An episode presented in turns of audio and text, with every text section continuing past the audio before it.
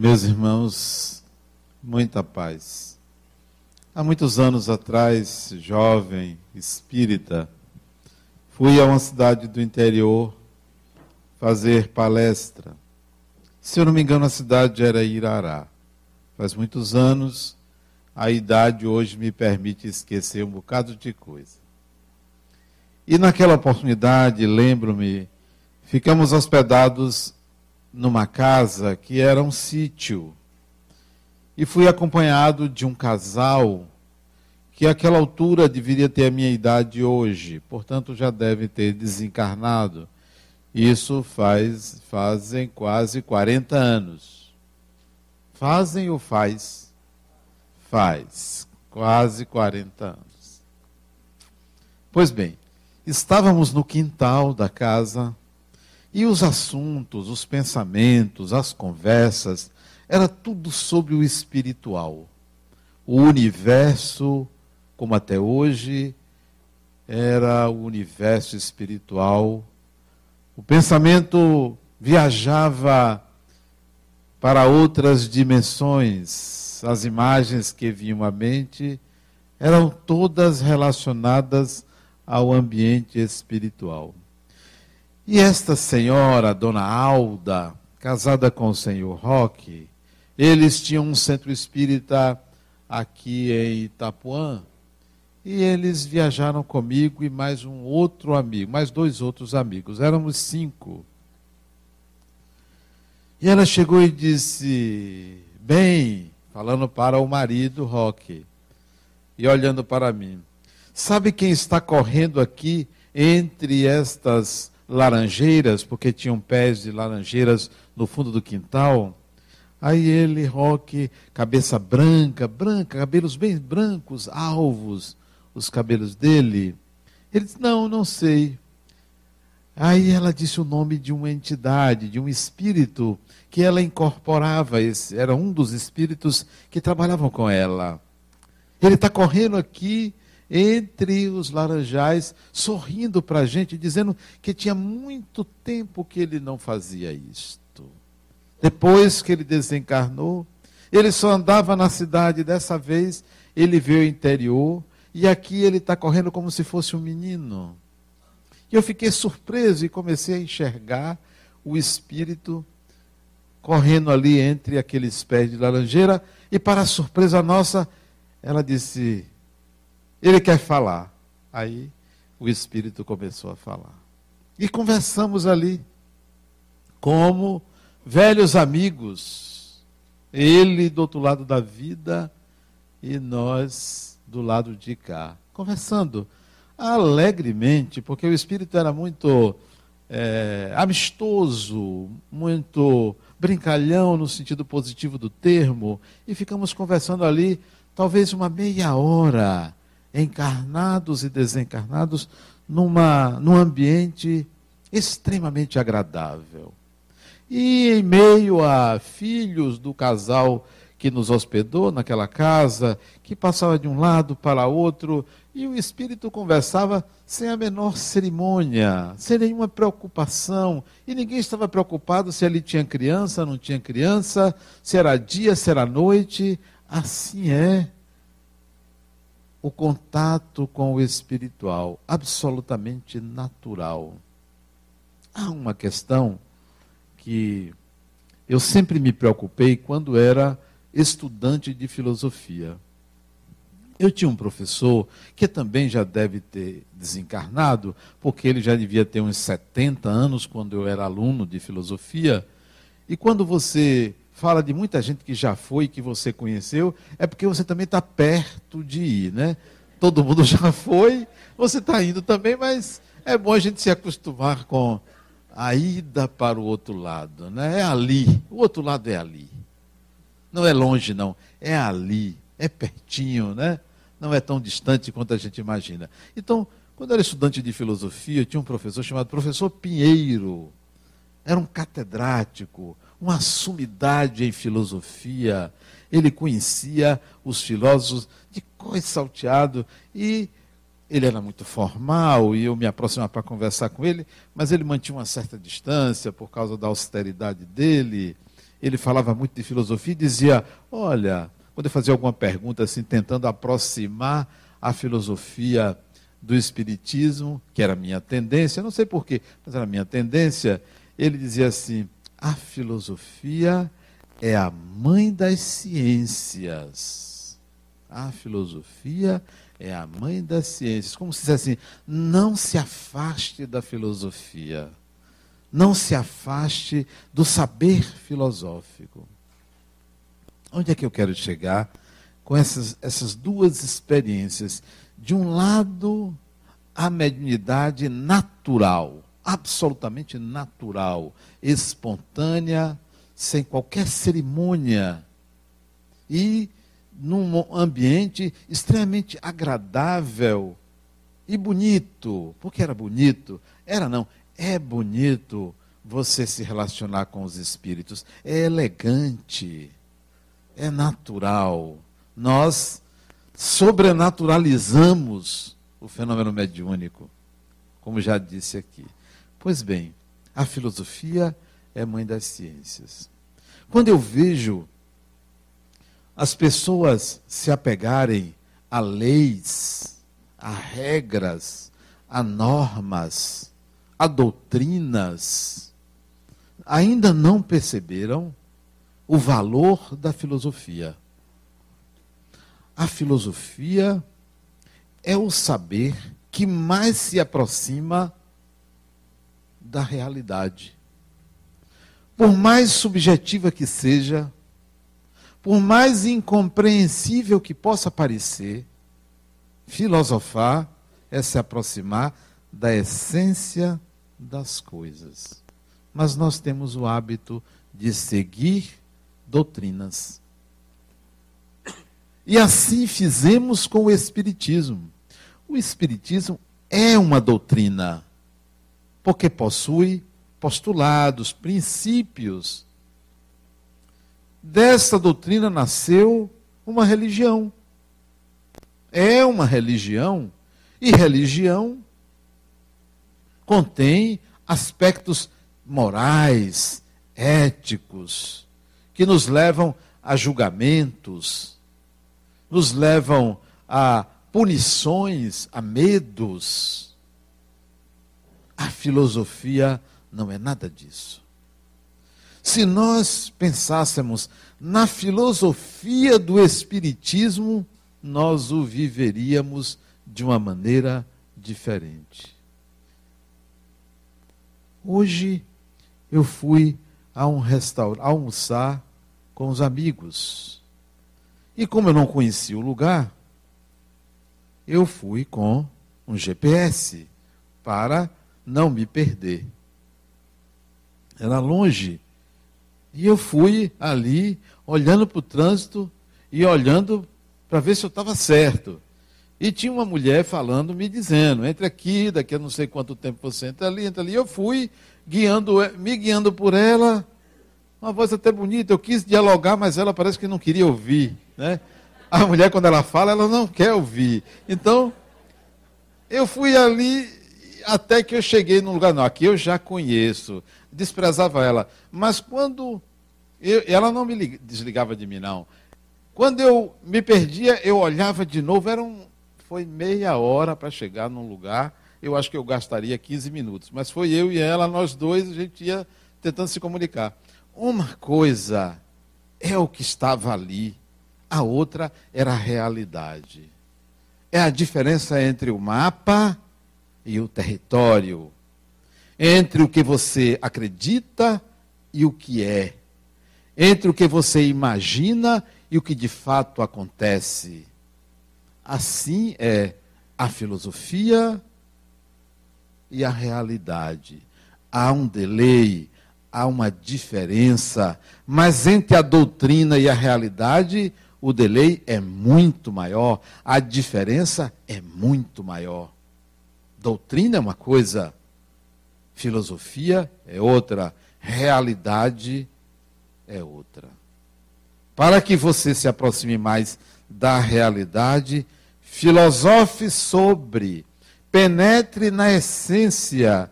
Quando o Espiritismo diz Deus existe, não está lhe mostrando Deus.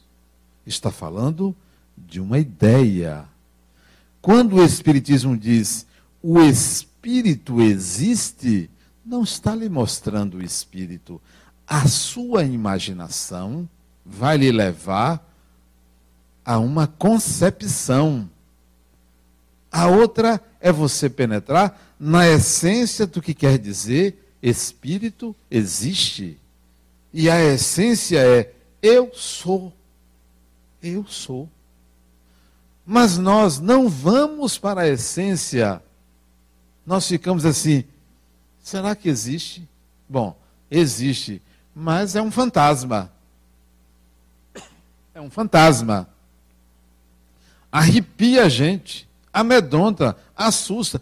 Nós criamos ideias, concepções em cima da doutrina. Que tal irmos para a realidade? E não teorizarmos sobre. Enquanto eu ficava no GPS, eu me distanciava da realidade. Eu tinha que toda hora voltar para a realidade. Será que isso é aqui? Parava, aumentava para ver. Ah, bom, é aqui, essa é a rua. Eu precisava vir para a realidade. O território é que importa. O mapa é só um guia. A doutrina espírita é só um guia. As suas concepções podem ser completamente diferentes da realidade, da essência, da filosofia. A filosofia é a alma de uma ciência. A filosofia é o alimento, é a seiva que nutre, é a condição real daquilo que é. Mas nós ficamos na crença, na possibilidade. Construímos então um modo de concepção daquilo que é ensinado, uma maneira de ver, razão pela qual para cada um de vocês há uma concepção sobre o que é o espírito, sobre o que é o além, sobre o que é Deus,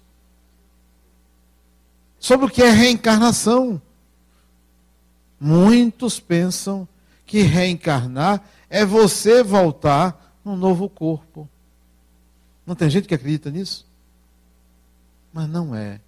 Quem volta não é você, é o espírito que você representa.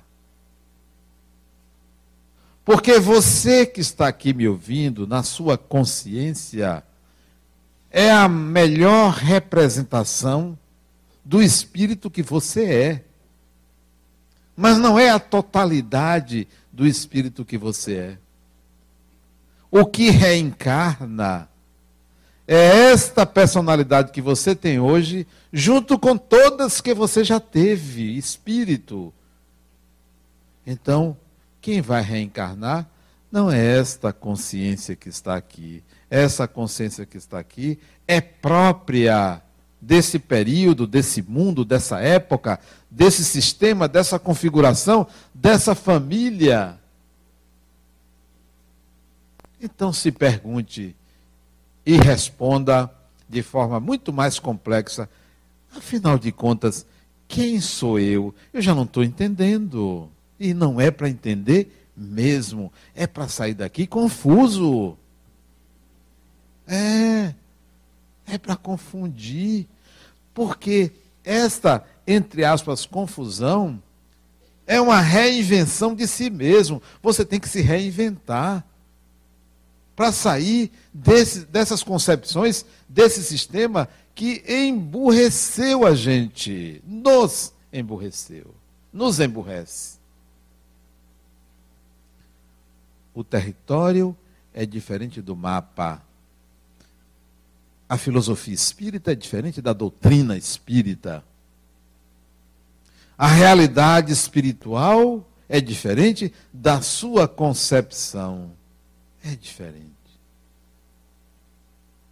É de outra maneira. Qual, como é então o seu além?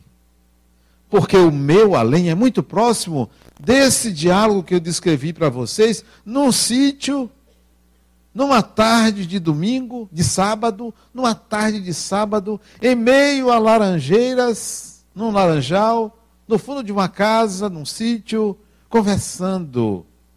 Esse é o além. E qual é o seu? É sombrio? Tem julgamentos? Tem tridentes? Tem chifres? Tem um sábio lá recebendo você e botando no colo para atender suas carências? Como é o seu além? É noturno ou é diurno? É festeiro? Será que o seu além é um momento em que você vai ficar repensando sua vida? Como muita gente acredita que desencarnou, vai fazer uma reflexão sobre tudo o que aconteceu. Até quando? Até quando? Ou vai para um tribunal, ou vai ficar se lamentando porque morreu, ou vai ficar querendo voltar. Como é o seu além?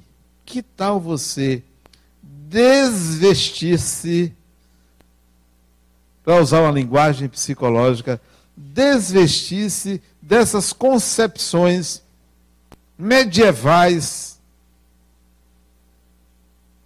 contaminadas pelo medo, pela ignorância, e iniciar uma nova, um novo entendimento da realidade espiritual. E esse novo entendimento é se aproximar da filosofia. Da filosofia. A filosofia lhe leva a uma prática consoante o máximo de proximidade com a realidade. Qual é a realidade? A realidade é a continuidade da consciência. Ah, mas diz que tem cidades espirituais. Grande coisa. Grande coisa. Queria morar onde? Em caverna? Ou nas nuvens? Como seria? É óbvio que tem que ter algum tipo de habitação. Que seja um palácio, que seja uma casa, um apartamento, mas tem que ter algum formato. Não para se abrigar da chuva,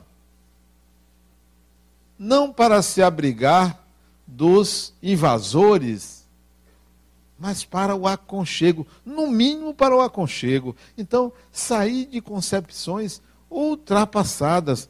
Quando eu assisti a um filme que a realidade espiritual era todo mundo de branco, eu digo, eu vou fazer diferente. Não, não, não vou aceitar.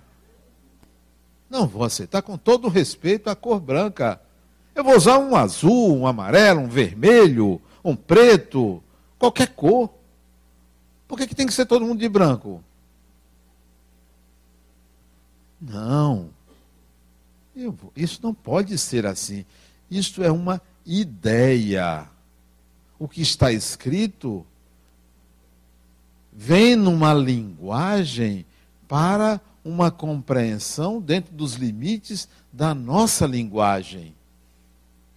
Mas há que ter uma maneira muito mais lógica, natural de ser. E há que se pagar um preço por se pensar diferente. Há que se pagar um preço. A inconformidade é cara. A transgressão é cara. A singularidade é mais cara ainda. Tudo que é diferente tem um preço. Como tem um preço muito elevado, ser conforme. Está sempre de acordo com a norma vigente. Qual é, de fato, ou como é, de fato, o seu além? Como é? Acostumamos-nos a pensar em algo fantasmagórico, em almas penadas, em fantasmas que pululam de um lugar para outro, em seres superpoderosos, em anjos. Ontem eu recebi uma solicitação de uma pessoa que trabalha aqui na instituição, querendo criar um grupo dos anjos. Diga, aqui não, meu filho, aqui não, não, que anjo. Nem que, até que fosse demônio, mas não, anjo. Aqui no, no centro espírita, anjo, não. Ah, nada, é sentido figurado. Não é sentido figurado. Você passa uma ideia de um ser à parte da criação. Mas pessoas, não são, não tem anjo, tem pessoas. Aqui não tem anjo. Tem espíritos, tem seres humanos desencarnados, mas não anjos. Não, é, eu só quis dizer que é a pessoa que ajuda a pessoa, então bote. Grupo de pessoas que ajudam pessoas. Pronto. Ah, anjo, que anjo? A outra disse, Adenal, eu cheguei para meu filho e disse, que, e disse a ele que papai do céu levou o pai dele. Foi para papai do céu. Que papai do céu? Que linguagem é essa? Uma linguagem ultrapassada. Papai do céu. Trata a coisa como algo infantil. Infantil. Tem papai do céu, coisa nenhuma. Foi para Jesus. Quem disse a você que Jesus está lá?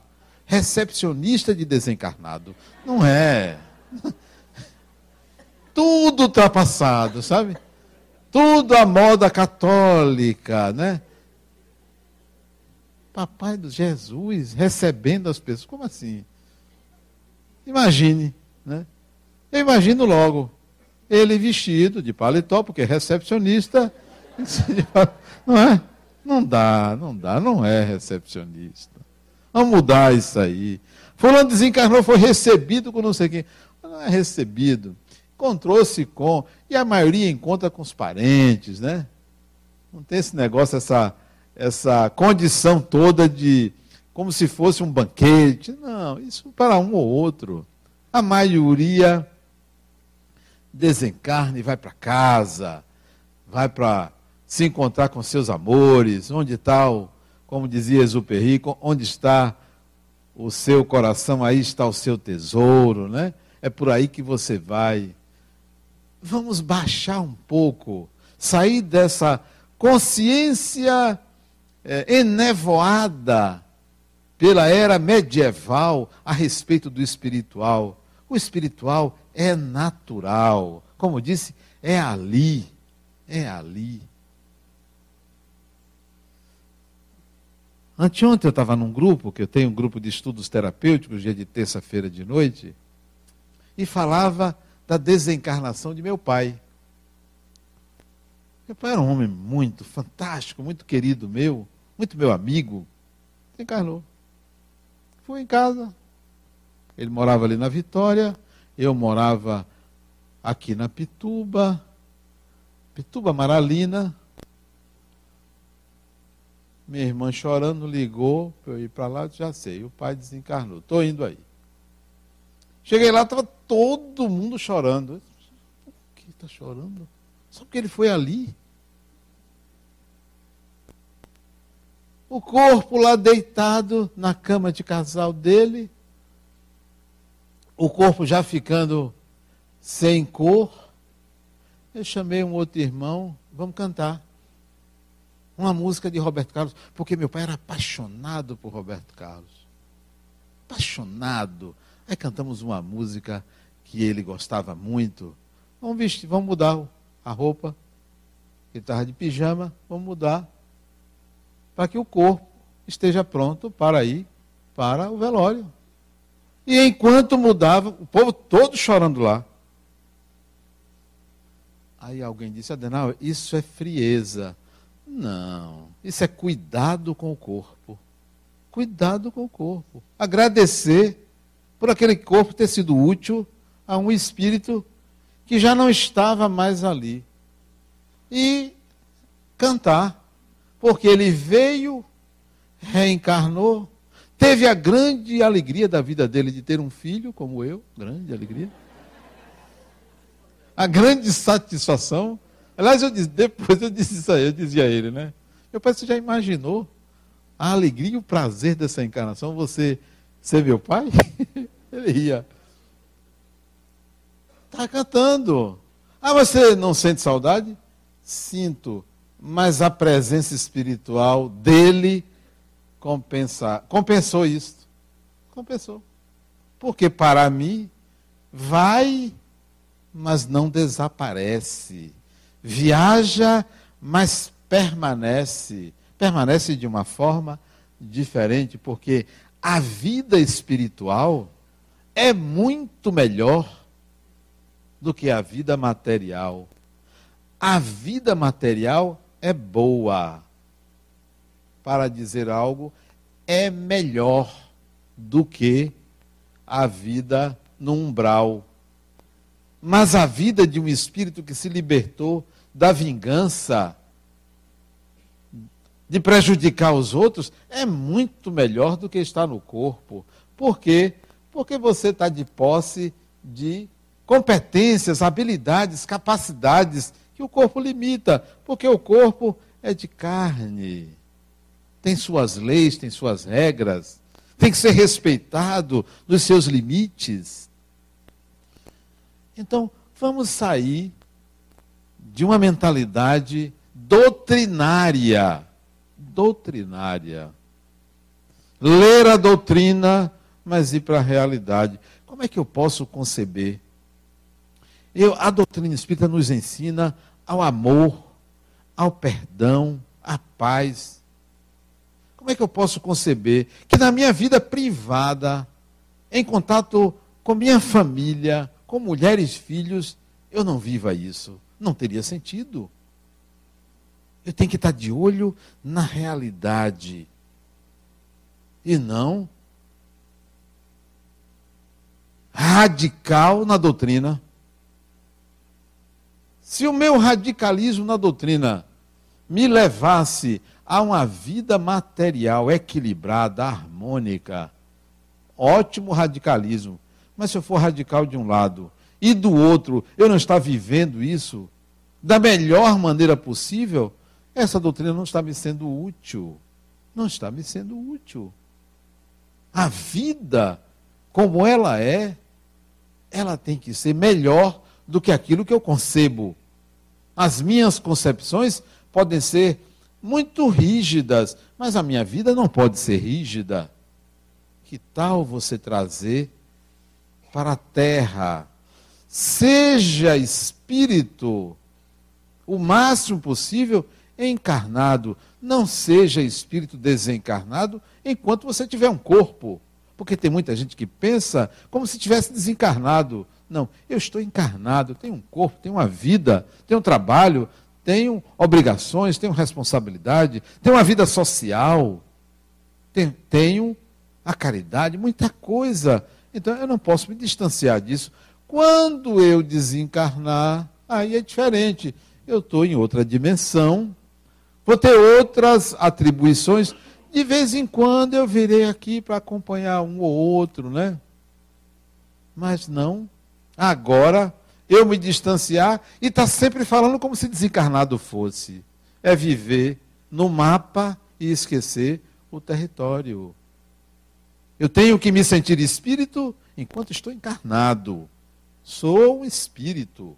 Estou num corpo. Estou usando esse corpo. Esse corpo morre. Que valor tem eu ser espírita, cheio de verdades, cheio de conhecimento, sei a doutrina toda e ter medo da morte. Que adianta? Não tem, valor isso.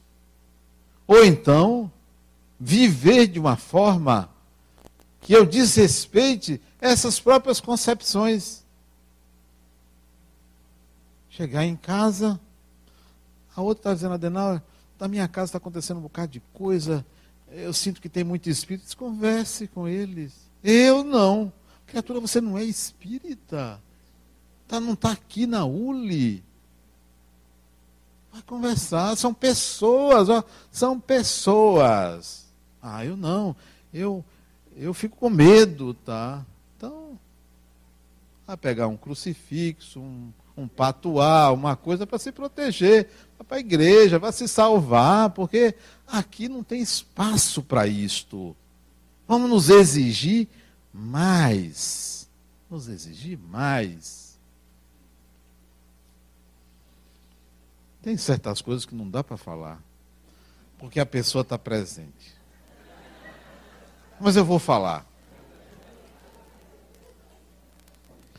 Eu tenho uma irmã, ela não está não.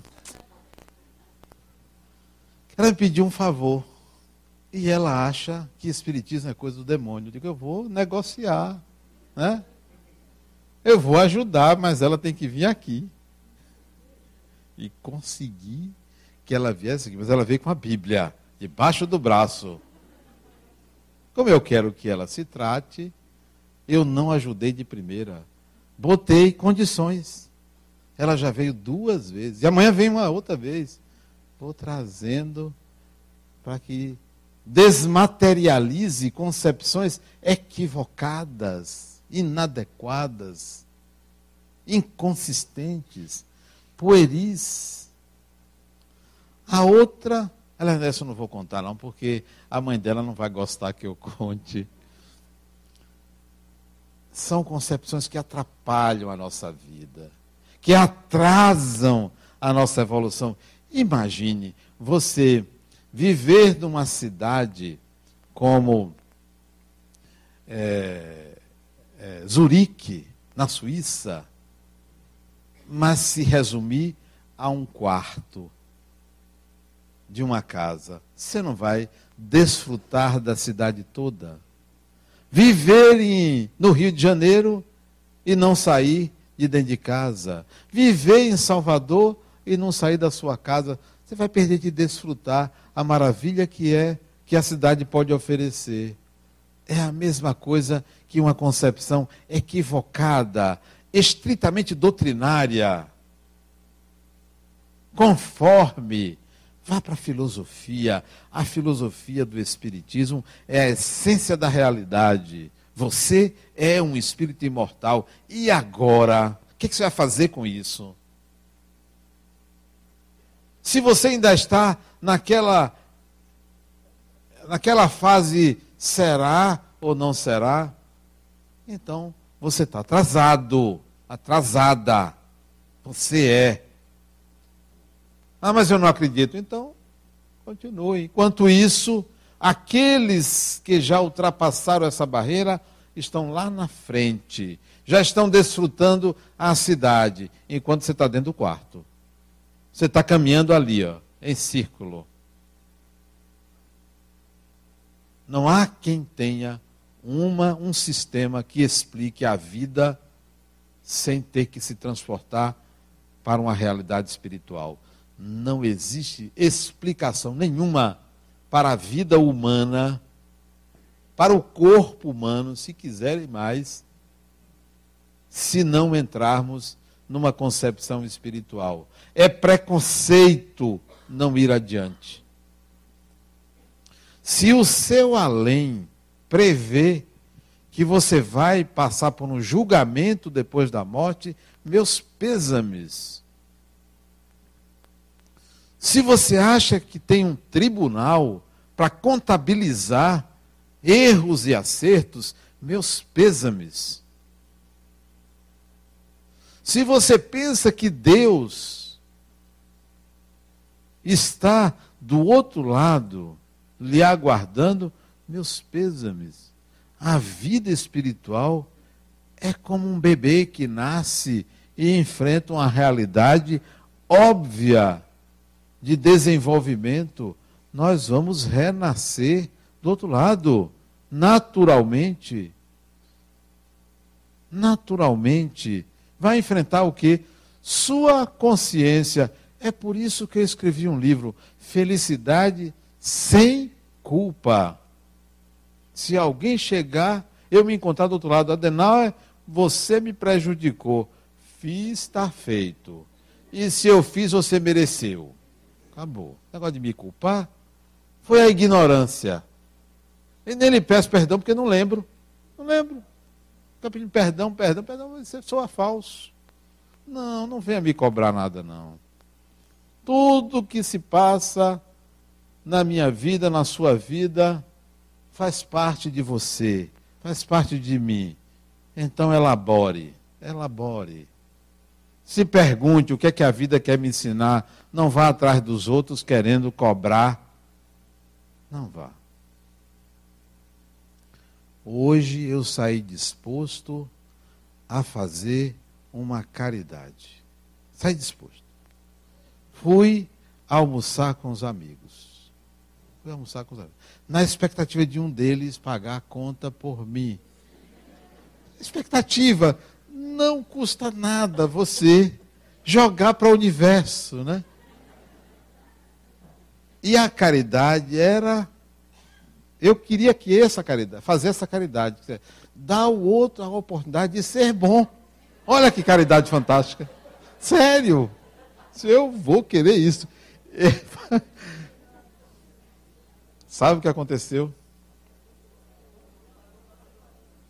Não, eu tive que pagar a conta. Mas, na hora de pagar, a moça diz assim: está sobrando dinheiro aqui o valor que a minha cota que o senhor vai pagar é maior do que.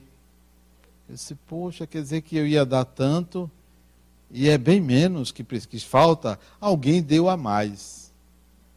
E alguém deu a mais. Eu disse, não, vamos fazer o seguinte, eu vou pagar o que eu ia pagar. Eu vou fazer uma caridade. Aí paguei, ela ficou com mais.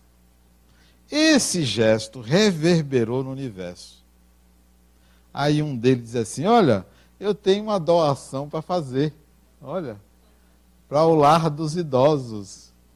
Está vendo? A vontade de fazer caridade e ter dispensado um ganho reverberou nele como uma doação. E ele me doou. Quer saber quanto? Quanto foi a conta?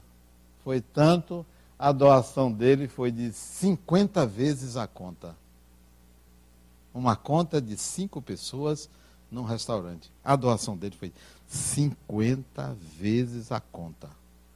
Sabia, Fernando? Fernando estava lá também. Ele doou 50 vezes a conta. Imagina a conta de seis pessoas, cinco pessoas num restaurante de luxo. Que eu fui na expectativa de que alguém se beneficiasse em fazer uma caridade para comigo. Né? Um gesto nobre meu. Pois ele fez. E fez sem eu pedir. Na saída, eu dei carona a ele. Eu fui de carro. No meio do caminho, ele disse assim: Você não vai me cobrar o que eu prometi? A promessa é sua, a dívida é sua. Por que, que eu tenho que lhe lembrar? Você não disse que ia dar? Problema seu agora. Vai e dê, tem o número da conta, no site, tem o número da conta, deposite, por que, que eu vou ficar lhe cobrando? Ah, não, eu esperava que você me lembrasse, eu não tenho que lembrar nada, foi você que doou. Você doa, é, a doação tem que ser feita por você, não é para mim. O mapa é uma coisa, o território é outra. A, a vida, ela acontece no território. A vida espiritual acontece no dia a dia, face to face, contato real com o outro, não é na imaginação, não está nos livros. O que está nos livros nos guia para uma vivência prática. Quer entrar em contato com o Espiritismo? Se veja espírito. Aí você começa uma jornada nova.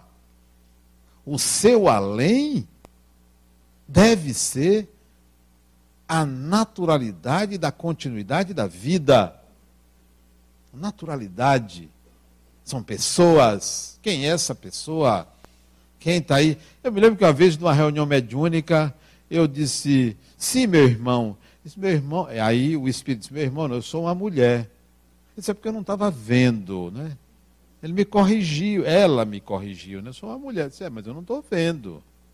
A partir dali eu disse, pode ser que a gente esteja falando com encarnadas e com desen, ou com desen, não, desencarnadas ou desencarnados. E você sabe que a maioria dos desencarnados que estão perto da gente são mulheres? Eu não sabia disso. Por quê? Eu deduzi isso de um livro que eu li. Um pesquisador paulista, se eu não me engano, o sobrenome dele é Severino Rossi. Se eu não me engano, eu li há muito tempo esse livro. Ele fez uma pesquisa com psicografias de recém-desencarnados. Pessoas que desencarnaram recentemente e mandaram cartas para quem ficou. A grande maioria, mulheres, que escreviam para quem ficou. Por quê? Por causa do sentimento, por causa da saudade. E a gente pensa que a maioria dos encarnados são só de homens. Deve ter half and half, deve ter metade, metade. Certamente tem surgido uma população que saiu do armário, desencarnado. Então também tem aí gays que antes não se manifestavam e agora já tem cidadania, né? Espíritos desencarnados que são gays. E deve aparecer aí os transgêneros. Que a pessoa outro dia me perguntou se eu sabia o que é, se eu entendia de transgênicos, né? Transgênico é uma coisa, transgênero é outra, né? Então, a população de desencarnados tem todo tipo de gênero, não é só homem, não é só obsessor, que é bullying chamar de obsessor, né? O seu além deve ser naturalizado, porque o meu é constituído de gente. Não tem espíritos superiores nem inferiores, tem pessoas.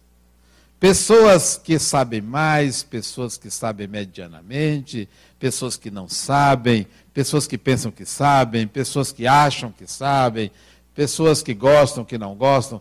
Seres humanos. Seres humanos. Que não podem tudo. Que tentam passar uma imagem de poder. Só quem pode mudar o karma de uma pessoa é Deus ou a própria pessoa, só. Só você pode mudar seu karma. Nenhum espírito poderá fazer por você, nem viver por você, nem transferir por você a experiência que ele já adquiriu. É você que tem que adquirir. Então, comece a investir, investir em habilidades. Porque ninguém vai lhe dar de graça. Não tem dom de graça. Ninguém vai se tornar de uma hora para outra doutor sem fazer um doutorado. Embora tem médico que se acha doutor. Mas não fez doutorado, só é doutor quem fez doutorado. Tem muito advogado que se acha doutor.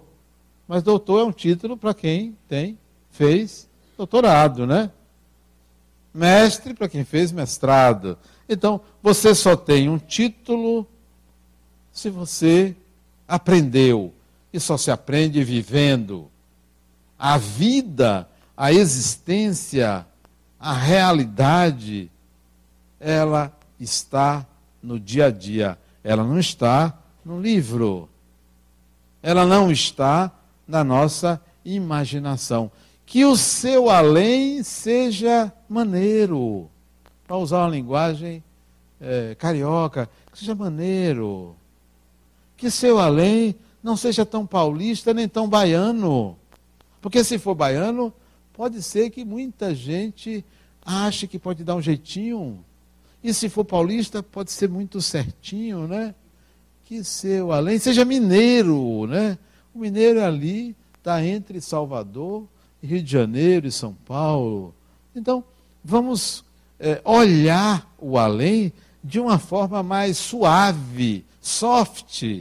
Mas não é um soft achando que você vai achar colo do outro lado. Não. Eu vou deixar para depois da morte. Não deixe, não. Faça agora. Viva agora. Experimente agora, sinta agora, pague o preço por experimentar agora, porque a vida cobra.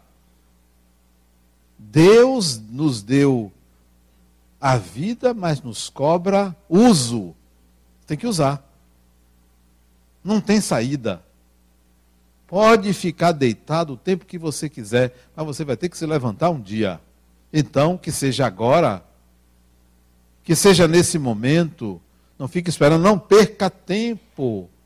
Se dedique a você, se dedique ao seu crescimento. E as pessoas pensam que o crescimento é moral, é só moral. É só falar de amor, é só se preocupar com amor. E o trabalho fica onde? Não é só amor. Espiritismo é uma doutrina que trata de espíritos. Não é uma doutrina que trata só de amor, só de paz, só de perdão. Espírito, nós tratamos de espírito. Nosso negócio é o espírito. É a reencarnação, é a mediunidade, é o contato, é a ampliação da visão de ser humano para ser espiritual. É uma ampliação. Imagine como ficariam as heranças, né? Como ficariam as leis. Sábado passado teve aqui uma conferência, uma mesa redonda, eu e dois advogados, dois doutores. Eu era o único que não era doutor.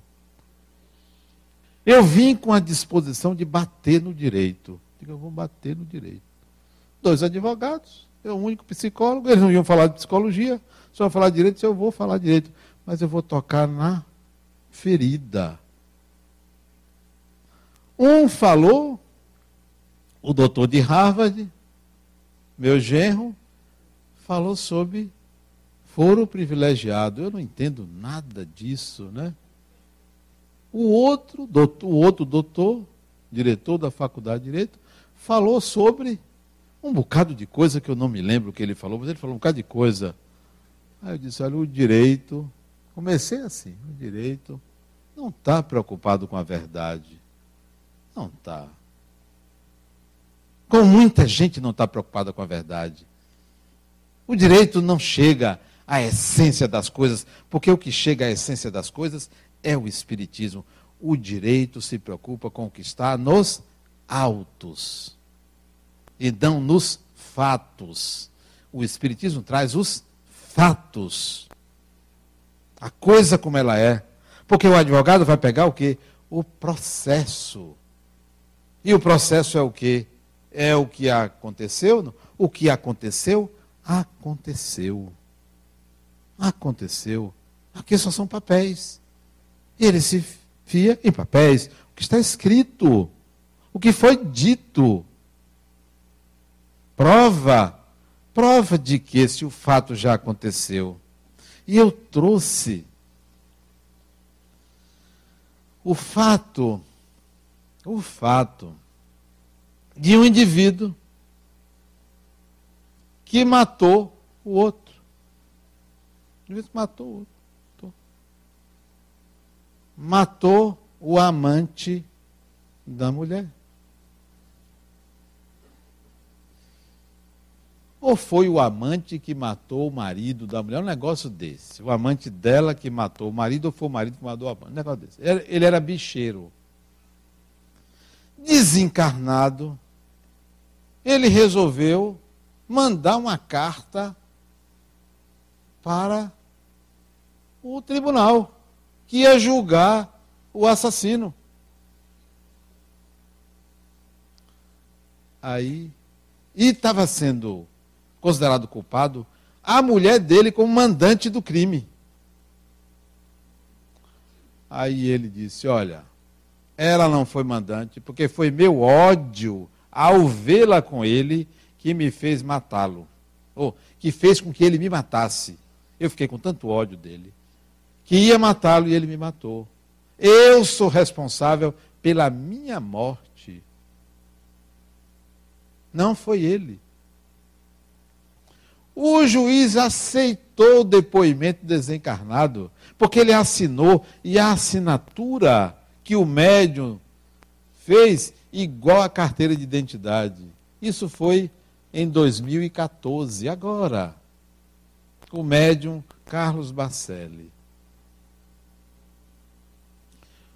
Os fatos foram trazidos e a justiça se fez porque o juiz resolveu acatar, mas isso não está nos códigos do direito. Não está.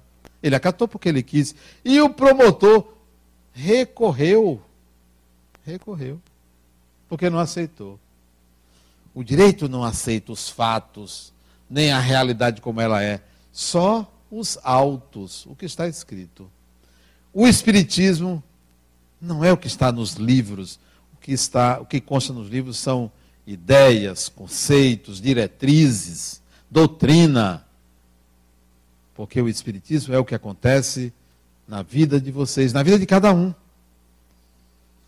Vamos sair dessa visão provinciana, pequena do espiritual. Quando sair daqui, pegar seus carros, pode ter certeza que tem meia dúzia de espíritos dentro que vocês trouxeram. Vem junto, todo mundo, a família toda, sabe? Vai chegar em casa, vai encontrar outros em casa, vai dormir hoje. Como um bocado de gente em casa, tem gente na sala, no quarto. Somos todos uma família, naturalmente.